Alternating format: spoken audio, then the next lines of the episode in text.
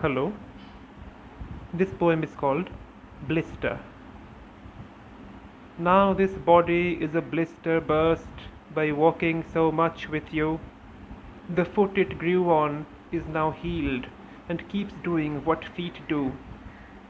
Now I see and smell and think in ways that all explode into the forms your bell curves took as you watched me and glowed.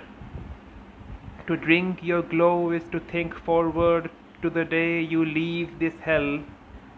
This will never be a good goodbye from which one recovers well. To touch your arm is to touch a live wire which will shock me that day, but is now soft and sure to be kind in a way that finds a way. The thing is, I know what distance does, how distanced blisters swell. I know a dream that can't bloom stinks, it does not recover well.